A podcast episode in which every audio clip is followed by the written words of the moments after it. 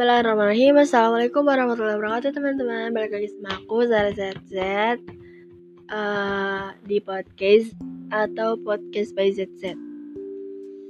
Di podcast kali ini aku pengen bahas tentang uh, tiga kata sakti atau pentingnya tiga kata ini dalam keseharian kita.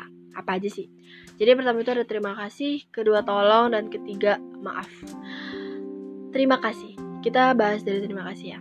Terima kasih. Kenapa sih kita tuh harus berterima kasih? Kenapa sih kehidupan kita tuh penting gitu mengucapkan terima kasih? Alasannya adalah setiap orang pasti mempu- uh, menginginkan yang namanya dihargai, dan kita pun sama. Kita adalah uh, individu yang ingin dihargai. Nah, dengan berterima kasih kita akan menghargai orang itu gitu. Dan ketika kamu ketika kamu uh, diberikan ucapan terima kasih dari orang lain, kamu akan merasa diri kamu tuh dihargai oleh dia. Kamu kayak merasa uh, diri kamu itu lebih bisa untuk melakukan hal, karena de- ketika kamu melakukan hal tersebut ada reward. Rewardnya itu adalah uh, ucapan terima kasih itu. Misalkan gini ya, ketika kalian punya tugas banyak buat uh, tugas kuliah dan komunitas. Nah, tugas kuliah ini uh, karena dia tidak ada sangkut paut sama komunitas, tugas kuliah ini berkelompok misalkan. Terus kalian tuh uh, belum kerja atau bahkan kerjanya cuma sebentar lah. Tapi ada salah satu teman kalian itu yang baik hati dan tidak sombong. Akhirnya dia mau mengerjakan punyamu walaupun masih berat. Masih berat banget hatinya. Tiba-tiba selesailah tugas itu. Setelah selesai, kamu bilang, "Loh, yang punya aku udah udah dikerjain sama siapa?" Kamu bingung kan, karena kamu ngerasa belum ngerjain atau baru ngerjain sedikit. Terus tiba-tiba teman kamu tuh bilang, "Sama aku." Dengan berat hati dia mengerjakannya karena harus deadline. Terus kamu di situ bilang, "Terima kasih banyak ya, kamu tuh baik banget gini-gini gini." Yang tadinya si orang itu dia ngerasa, "Ih, sebel banget sih, kenapa sih dia gak peduli banget sama tugas, gini-gini anak banget ya." Ketika kamu mengucapkan terima kasih, kamu ngerasa uh, kamu berutang, atau kamu ngerasa kamu, dia tuh penolong gitu. Dia tuh akan lama-lama akan ini melembut hatinya. Dia akan nerima, "Oh iya, aku bisa ngerjain."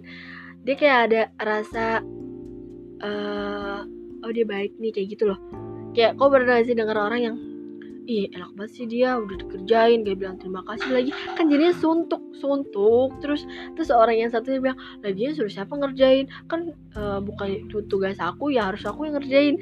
Jadi gak akan selesai gitu. Ketika kamu uh, dikerja dikerjakan, ya udah bilang aja terima kasih. Susah amat sih bilang makasih gitu.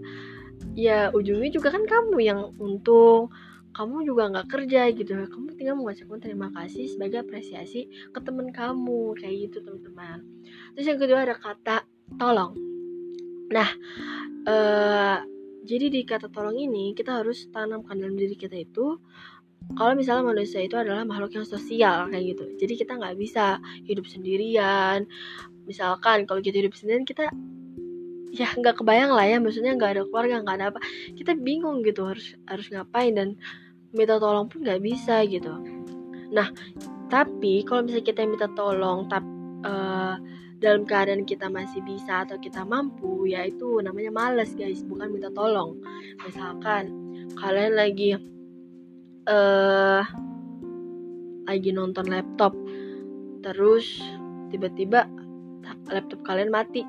Nah itu tuh casan, itu deket banget, tinggal dicolok. Cuma saking kalian magernya, kalian nyuruh adik kalian, "Dek, tolong dong itu uh, tekenin tuh kecolokan." Itu tuh namanya malas guys, itu bukan minta tolong.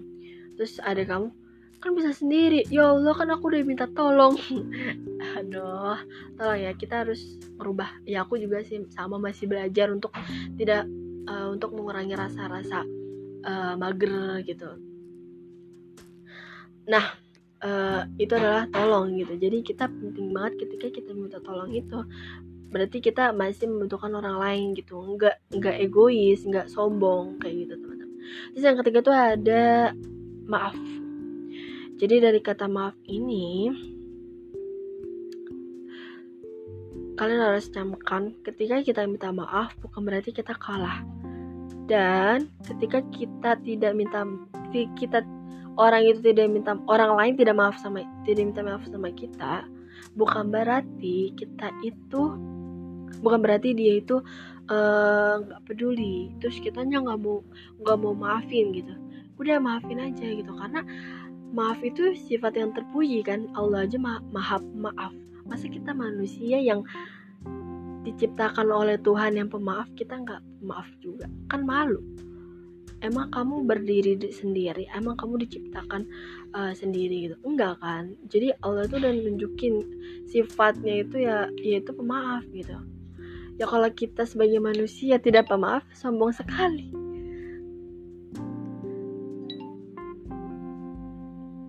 Nah maka dari itu uh, mungkin kita bisa me ini apa ya? Oh iya, jadi gini, kalau kata orang tua aku, kata abi aku tuh gini, ketika kamu punya salah, itu minta maaf, ingat, gini, gak, gak, gak, gak, gak, uh, ingatlah dua kalimat ini, uh, ingatlah kesalahanmu pada orang lain, dan jangan ingat kesalahan orang lain pada kamu. Dan ingatlah kebaikan orang lain, dan jangan ingat kebaikan kamu pada orang lain. Jadi di sini tuh maksud konteksnya gini. Ketika kamu ingat kesalahan kamu sama orang lain, kamu akan ter, uh, kamu akan dan tidak sungkan untuk minta maaf atas kesalahan kamu sendiri gitu. Tetapi kalau dan kamu harus uh, melupakan or, kesalahan orang lain, yang dimana artinya kita harus memaafkan orang tersebut gitu, tanpa harus dia minta maaf. Kita udah minta ma- kita udah maafin dia gitu, berarti kan kita kan masya Allah banget ya, mulia banget gitu, kita maafin orang yang uh, notabene orang itu nggak mau minta maaf sama kita, karena dia ngerasa kalau dia minta maaf sama kita uh, berarti dia kalah dan kita menang. Enggak guys, jadi konteks maaf di sini bukan menang kalah, tapi uh, bagaimana kita tuh mem- memperkuat hubungan. Oh iya, bahkan kata maaf ini tuh bisa memperkuat hubungan seseorang gitu teman-teman. Jadi jangan sungkan lagi ya untuk bilang maaf ketika kita melakukan kesalahan atau kita ngerasa nggak enak, udah minta maaf aja gitu. Bukan kita nggak nggak nggak terpandang rendah kok, bahkan kita terpandang mulia kita ketika kita mis, mau minta maaf gitu, atau kita mau memaafkan dahulu, dahulu orang lain seperti itu seperti itu teman-teman. Mungkin segitu aja uh, podcast aku kali ini. Terima kasih. Wassalamualaikum warahmatullahi wabarakatuh. Bye-bye.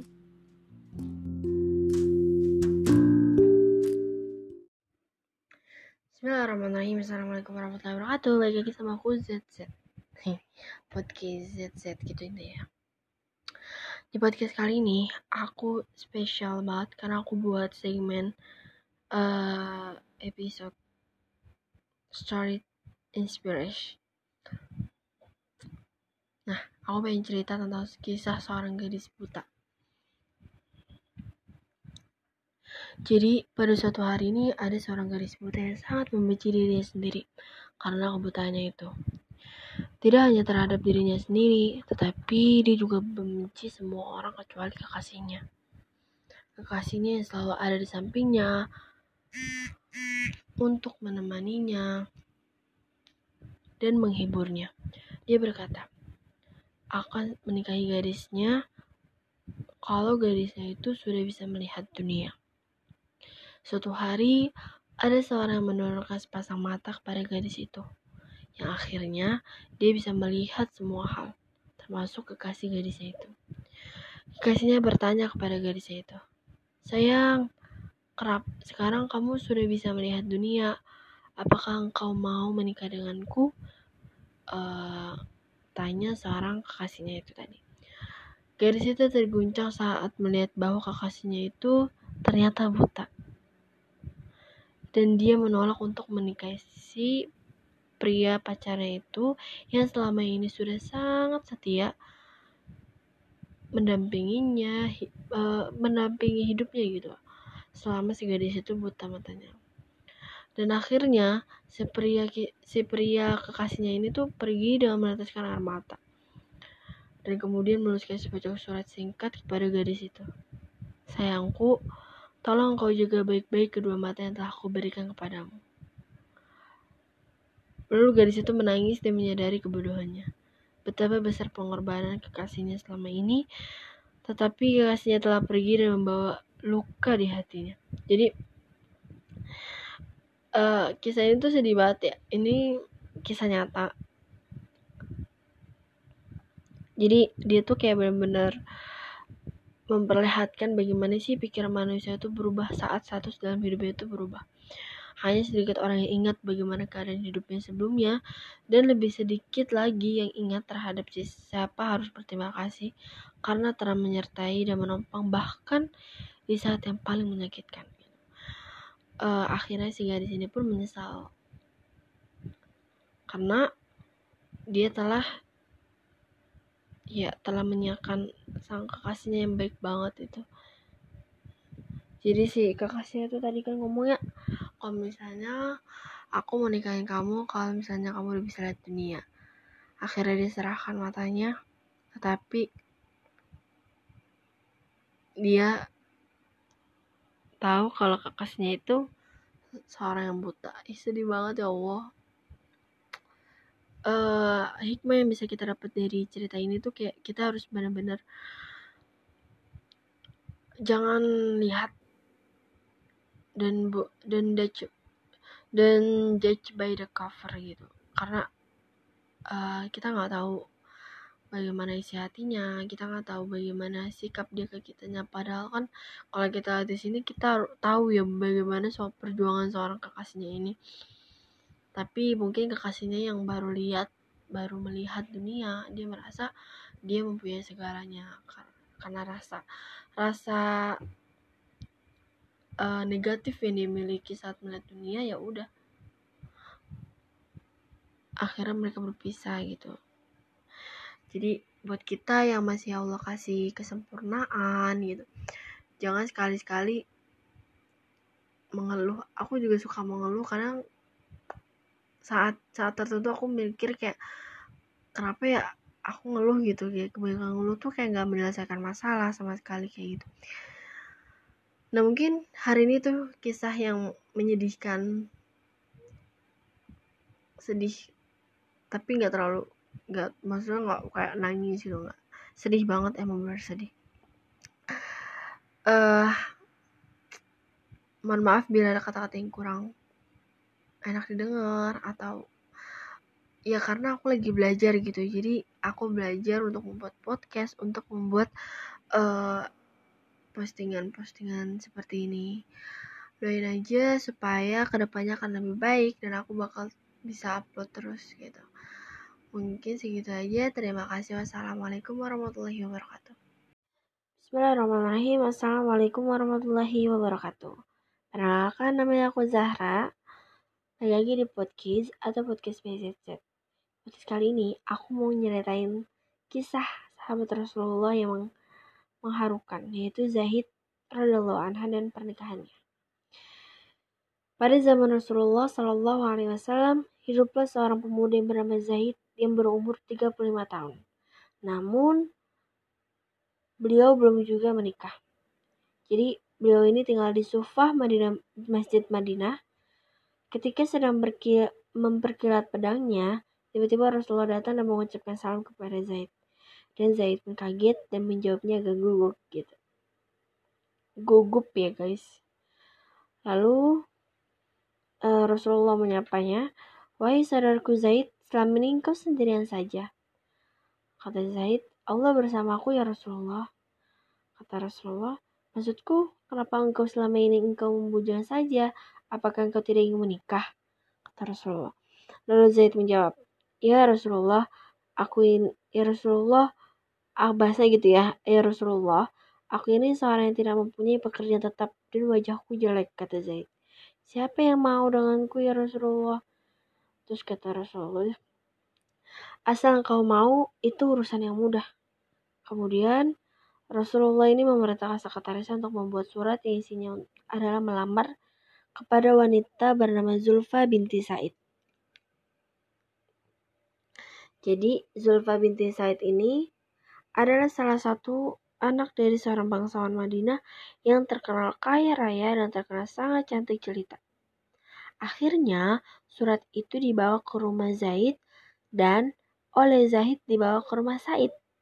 Karena di rumah Said sedang ada tamu, maka Zaid setelah mem- setelah memberi salam, kemudian memberikan surat tersebut dan diterima di depan rumah Said. "Wahai saudaraku Said, aku membawa surat dari Rasul yang mulia diberikan untukmu saudaraku," kata si Said. Said menjawab, "Adalah suatu kehormatan, kehormatan buatku." Lalu surat itu dibuka dan dibaca. Ketika membaca surat tersebut, ternyata Said agak terpen, terperanjat karena tradisi Arab ini per, e, perkawinan selama ini itu biasanya seorang bangsawan harus kawin dengan keturunan bangsawan juga atau suku yang kaya gitu. Akhirnya Said bertanya kepada Zaid, "Wahai saudaraku, betulkah surat ini dari Rasulullah?" Zaid menjawab, "Apakah engkau pernah melihat aku berbohong?"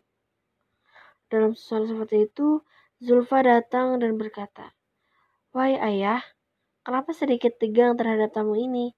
Bukankah lebih disuruh, lebih disuruh masuk?" kata si Zulfa ya anaknya. Lalu kata sang ayah, "Wahai anakku, ini adalah seorang pemuda yang sedang melamar engkau, supaya engkau menjadi istrinya." Di saat itulah Zulfa melihat Zaid sambil menangis sejadi-jadinya dan berkata, "Wahai ayah, banyak pemuda yang tampan dan kaya raya. Semuanya menginginkan aku. Aku tak mau ayah," kata Zulfa, merasa dirinya terhina.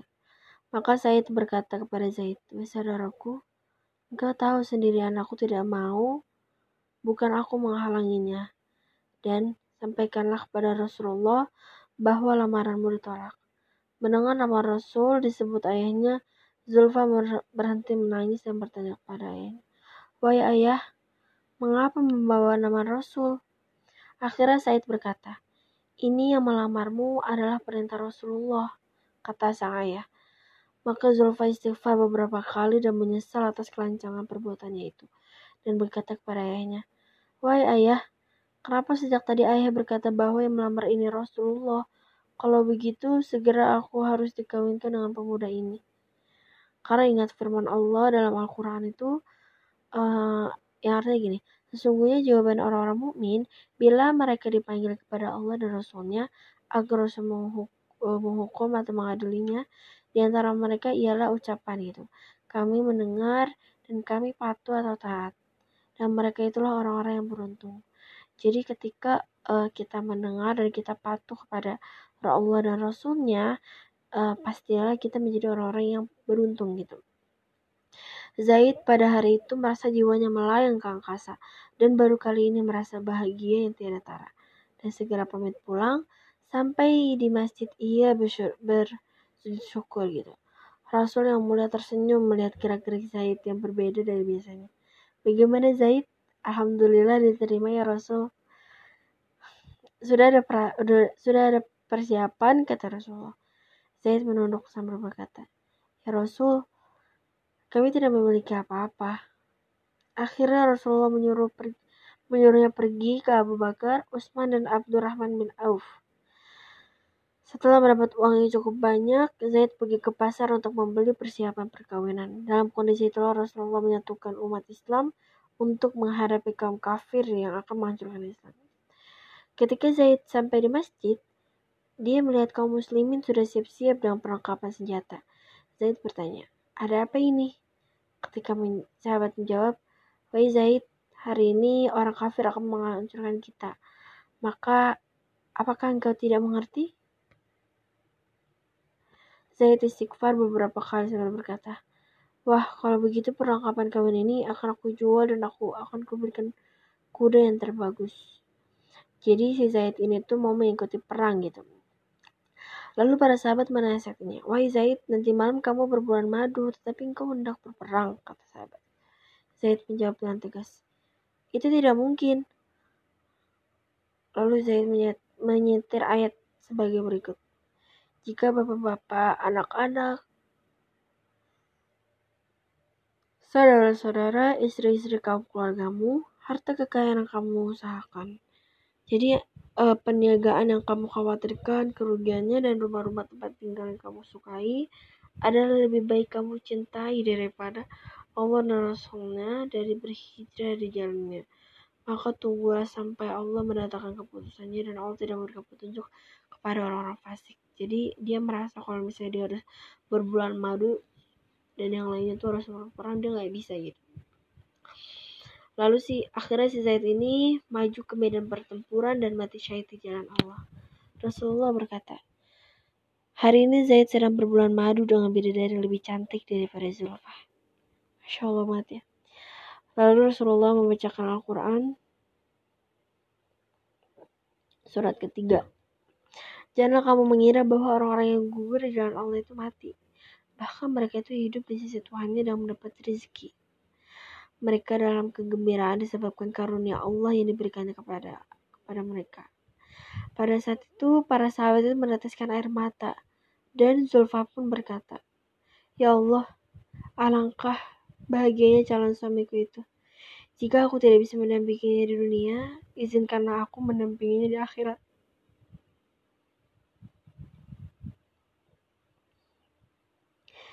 Kisah ini tuh um, masya Allah banget ya. Jadi sungguh kisah pengorbanan Zaid yang baru saja memperoleh seorang wanita idamannya, dan dia harus pergi meninggalkannya selama-lamanya karena cintanya kepada Allah Subhanahu wa Ta'ala dan Rasulnya. Sama halnya dengan kesabaran Zulfa yang merelakan kepergian suaminya dan mendoakan agar mereka bisa bersama di surga nanti. Kemudian ada kisah Islami dari seorang lelaki Ansar yang membuat kagum Rasulullah. Ada apa gerangan sampai Rasulullah kagum dengan lelaki tersebut dan istrinya? Kisah selanjutnya di podcast selanjutnya. Terima kasih. Wassalamualaikum warahmatullahi wabarakatuh. Semoga kalian suka dengan ceritanya. Bismillahirrahmanirrahim. Wassalamualaikum warahmatullahi wabarakatuh.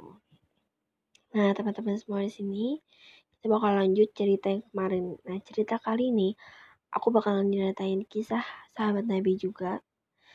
Um, kisah teladan sahabat Nabi. Jadi lelaki kisah lelaki Ansor. Oh iya, kita belum pembukaan ya. Balik lagi sama aku Zahra di podcast atau podcast by Z Z. Nah, di podcast kali ini aku bakal nyeritain kisah lelaki Ansor dengan suguhan untuk tamu. Kita langsung ya cerita. Jadi ada seorang laki-laki yang datang menemui Rasulullah. Ketika bertemu, ia berkata pada Nabi, "Ya Rasulullah, saya belum makan." Terus Rasulullah menyuruh orang lain untuk menemui sebagian istri. Melalui orang suruhannya, beliau menanyakan pada istri-istri beliau, "Apakah kalian menyimpan sedikit makanan?" Rasul. Semua istri yang didatangi hanya mempunyai satu jawaban, "Tidak ada, demi zat yang telah mengutus Anda dengan membawa kebenaran, kita hanya mempunyai air," kata istri-istrinya. Rasulullah kemudian ber, berdiri di tengah-tengah sahabatnya. Beliau pun menawarkan, "Siapa yang akan meminjam orang ini?" Mendengar itu, ada salah satu seorang lelaki dari kalangan Ansor yang berdiri sembari berkata, "Saya ya Rasulullah, saya akan menjamunya." Ia lalu berburu-buru pulang untuk menemui istrinya. Sesampainya di rumah, lelaki Ansor ini bertanya pada istrinya, "Adakah makanan di hari ini?" Istrinya menjawab, "Tidak, yang ada hanya makanan anak-anak kita." Lelaki itu pun berkata, "Alihkan perhatian mereka dari makanan. Jika mereka ingin makan, buat mereka tidur," kata uh, lelaki tersebut. "Lalu nanti kalau tamunya datang, taruhlah makanannya dan matikan lampunya supaya dia mengira kita makan bersama. Dengan begitu, dia tidak merasa kikuk mananya menyantapnya. Sekarang taruh saja makanan itu di tempat tamu itu," kata si lelaki tersebut. Setibanya tamu itu, ia duduk sejenak kemudian menyantap makanannya. Keesokan harinya pada salat subuh, lelaki Ansor yang sudah menyambut tamunya semalam pergi ke masjid. Sesampainya di masjid, Rasulullah berkata padanya, "Allah kagum sekali dan apa yang kalian berdua, kamu dan istrimu, lakukan pada tamu kalian semalam." Jadi Dalam hadis Bukhari ini ya, Allah kagum sekali dengan apa yang kalian berdua.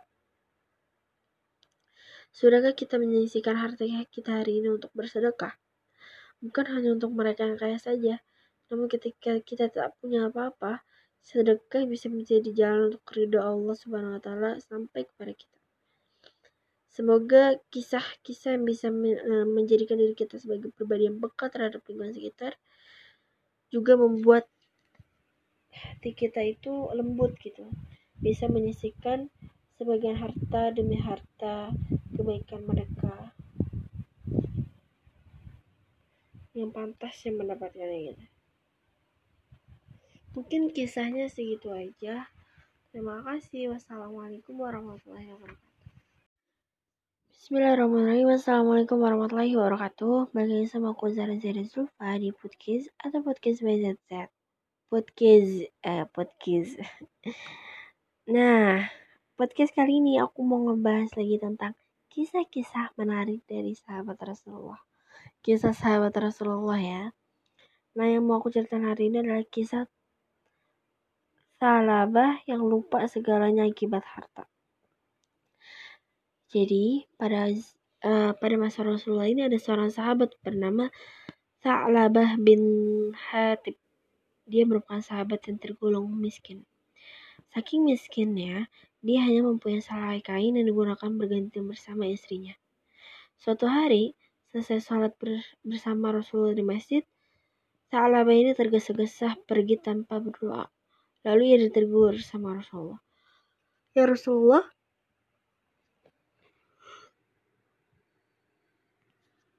saya hanya punya selai kain. Setelah saya selesai sholat, istri saya di rumah sedang menunggu kain ini untuk digunakan sholat. Doakan saya ya Rasulullah, agar Allah memberi rezeki harta kepada saya.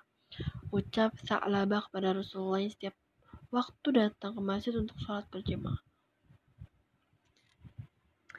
Lalu Rasulullah berkata, sedikit tapi engkau syukuri lebih baik daripada banyak tapi kamu tidak kuat menerimanya.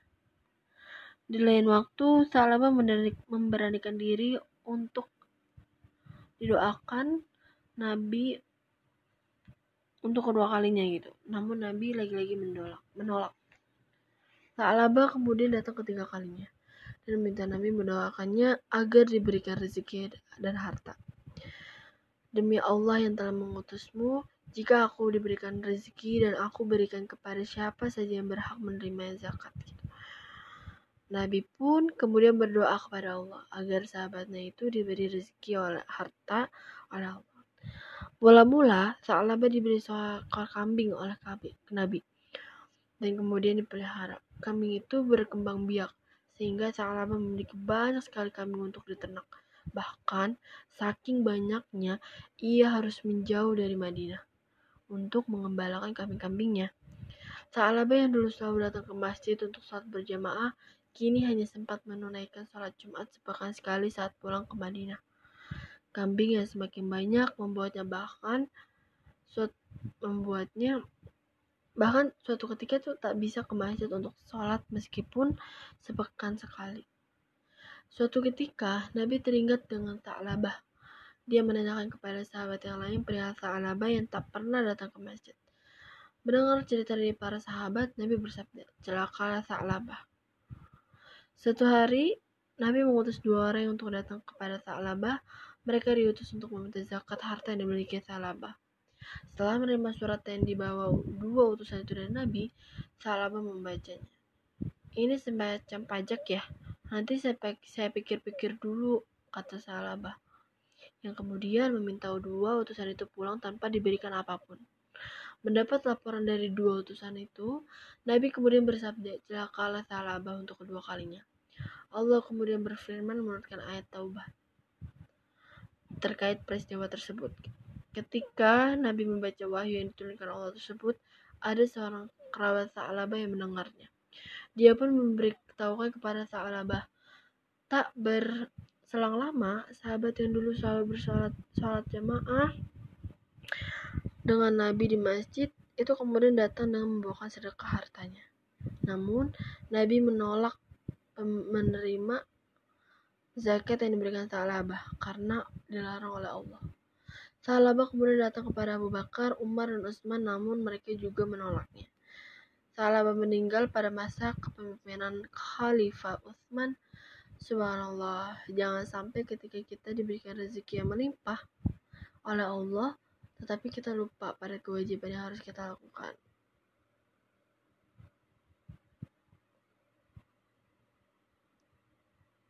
Sehingga boleh saja berusaha untuk dunia, namun akhirat jangan sampai terlupa. Penuhi hari dengan kebaikan dan amal yang berguna agar kita bisa menjadi pribadi yang lebih baik setiap waktunya. Sekian dari saya, Zahra Zalva. Terima kasih. Wassalamualaikum warahmatullahi wabarakatuh.